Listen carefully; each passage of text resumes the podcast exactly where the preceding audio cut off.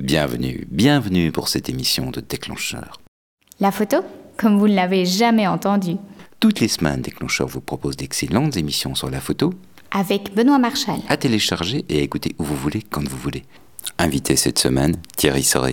Quand on cherche de l'info sur la photo, sur l'image en général, on se rend bien compte qu'il y a ce que j'appellerais le piège du graphisme. C'est-à-dire que j'ai la chance d'avoir une perception, un style qui est assez graphique. Je crois que ça plaît, on me l'a souvent dit. Mais le piège du graphisme, c'est de faire justement que des photos qui, au premier coup d'œil, ont une qualité d'élégance et une qualité d'équilibre qui est bon. Mais le piège, ça serait d'en rester là. Le but de la manœuvre, c'est d'apporter un peu de personnalité à sa photo. On voit tous les choses de manière différente. Il faut essayer de les photographier de manière différente. Un groupe de voiliers au départ, ça donne toujours des images assez percutantes pour peu qu'on trouve le bon cadrage, mais c'est une image d'action assez facile à trouver. Mais justement, ce qui est intéressant, c'est de se dire, voilà, qu'est-ce que je peux amener d'un peu différent ? C'est de se dire, voilà, qu'est-ce que je peux faire pour sortir de la pure photo d'action ? Voulez-vous maîtriser votre boîtier, être fier de vos photos, trouver de nouvelles idées, gagner du temps ? Si vous répondez oui à au moins une de ces questions, alors téléchargez Déclencheur Gold. Vous allez réussir facilement et développer vos talents de photographe sur www.déclencheur.com, l'iTunes Store ou Amazon MP3. C'est-à-dire qu'aujourd'hui, le niveau monte.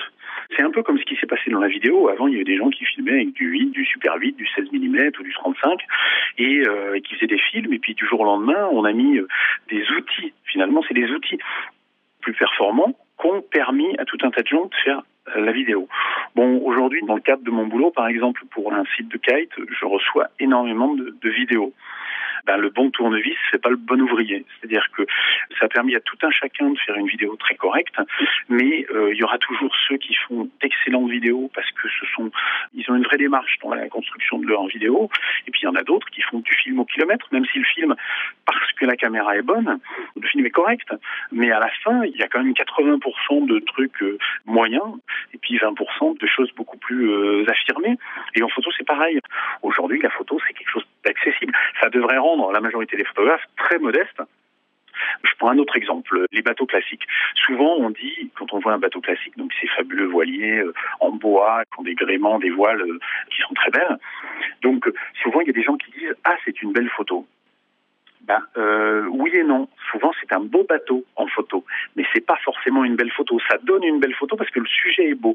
Mais souvent, la question qu'il faut se poser, c'est « Je prends un beau sujet, mais qu'est-ce que je peux faire pour que ça soit une belle photo d'un beau sujet ?» L'interview complète en audio est réservée aux membres de Déclencheur Gold.